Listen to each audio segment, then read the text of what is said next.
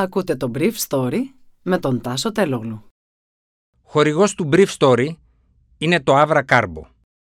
Avra Carbo, το ανθρακούχο φυσικό μεταλλικό νερό για να απογειώσεις κάθε στιγμή.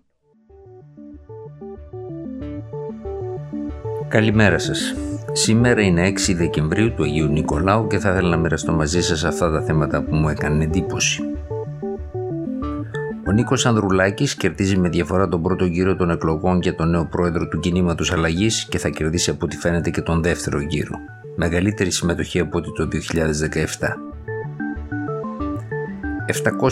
715 διασωληνωμένοι σε μεθ και έξω από αυτές με το πανδημικό κύμα να μην έχει φτάσει ακόμα στο ψηλότερο σημείο του.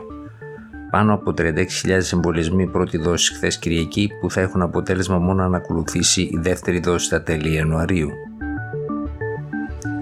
35.000 άνθρωποι επαναμολύθηκαν με την παράλλαξη όμικρον στην Νότια Αφρική. Μεγάλο πρόβλημα στις ηλικίες 1 έως 5 ετών.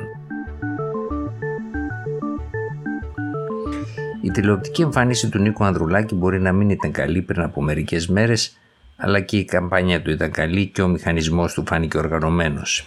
Ήδη από χθες το μεσημέρι, καθώς διαφαινόταν η αυξημένη συμμετοχή στις εκλογές του Κινάλ, Φαινόταν ότι θα είναι στους δύο πρώτους με τον Γιώργο Παπαδρέου, αλλά κανείς ακόμα και οι πιο φανατικοί του φίλοι δεν πίστευαν ότι θα ήταν τόσο μπροστά από τον δεύτερο. Παρά το ότι είναι σχετικά άγνωστος σε σχέση με τους συνυποψηφίους του, ο Ανδρουλάκης θεωρείται πιο φρέσκο πρόσωπο, δεν είναι τυχαίο ότι οι συνυποψήφοι του έχουν υπάρξει όλοι οι υπουργοί σε κυβερνήσεις του πρώτου μνημονίου και φυσικά και πιο πριν.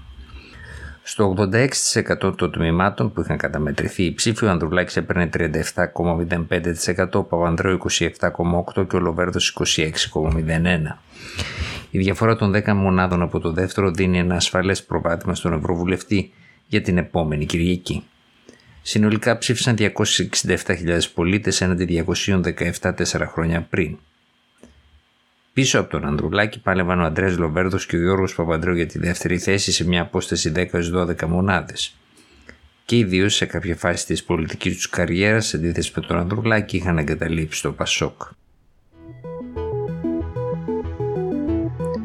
Τους 715 έφτασαν οι διασωληνωμένοι χθες, ενώ σήμερα αναμένεται νέο άλμα τους, καθώς πολλά μεγάλα νοσοκομεία της χώρας εφημερεύουν. 61,5% από αυτούς είναι άνδρες. Η διάμεση ηλικία τους είναι τα 64 έτη. Το 80% έχει υποκείμενο νόσημα ή και ηλικία 70 ετών και πάνω. Μεταξύ των ασθενών που νοσηλεύονται διασωληνωμένοι, το 79,72% οι 570 δηλαδή είναι ανεμβολίαστοι, έχουν κάνει την πόνο την πρώτη δόση και 145% το 20,28% είναι πλήρως εμβολιασμένοι. Οι εισαγωγές των νέων ασθενών COVID στα νοσοκομεία της επικράτειας έφτασε στους 428. Η μέση ημερήσια μεταβολή έπεσε δηλαδή κατά 5,93%. Η διάμεση ηλικία των κρουσμάτων είναι τα 38 χρόνια, ενώ η διάμεση ηλικία των θανόντων τα 78. Χθες εμβολιάστηκαν με πρώτη δόση πάνω από 36.000 άνθρωποι, ενώ με το άνοιγμα της πλατφόρμας για εμβολιασμούς τρίτης δόσης, ένα τρίμηνο από τη δεύτερη, έσπευσαν να κλείσουν ραντεβού 350.000 άτομα. Πάντως, να σημειωθεί ότι η κυβέρνηση για αυτή την απόφαση της Εθνικής Επιτροπής Εμβολιασμών έχει στα χέρια της μόνο ένα άρθρο που δημοσιεύτηκε στο επιστημονικό περιοδικό Lancet και μια εισήγηση της Βρετανικής Επιτροπής Ανοσοποίησης στη Βρετανική κυβέρνηση να κάνει το ίδιο.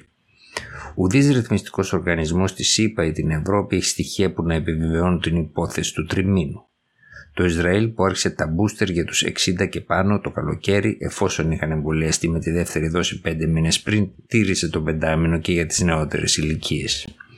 Η χώρα πάντως έχει πληθώρα εμβολίων, μόνο μια εταιρεία, η Pfizer, έχει 1,5 εκατομμύριο δόσεις αποθέματος στις κρατικές αποθήκες. Τα νέα από την Νότια Αφρική δεν είναι καλά. Η Όμικρον είναι εξαιρετικά μεταδοτική σύμφωνα με ευρήματα των Νοτιοαφρικανών γιατρών που ανακοινώθηκαν το Σαββατοκύριακο. Ο σύμβουλος για ιατρικά θέματα της νοτιοαφρικανικής κυβέρνησης Βασίλα Γιάσετ είπε σε μια press conference που δόθηκε την Παρασκευή το βράδυ ότι ειδικά μεταξύ των πολύ νέων παιδιών η πανδημία παρουσιάζει δραματική αύξηση. Βλέπουμε μια αύξηση των εισαγωγών παιδιών μέχρι 5 χρονών, είπε ο Γιάσετ, που παίρνει εκρηκτικές διαστάσεις, ειδικά στην περιοχή του Γκαουτέγκ, δηλαδή την επαρχία στην οποία βρίσκεται το Johannesburg και που θεωρείται στην Νότια Αφρική το επίκεντρο της πανδημίας με τη μετάλλαξη όμικρου. Σύμφωνα με τα στοιχεία που παρουσίασε η νοτιοαφρικανική κυβέρνηση, στα προηγούμενα τέσσερα κύματα οι νοσήσεις μεταξύ των παιδιών ενός έως 5 χρονών δεν ήταν τόσο μεγάλες. Έφταναν στη χειρότερη περίπτωση τις μερικές δεκάδες.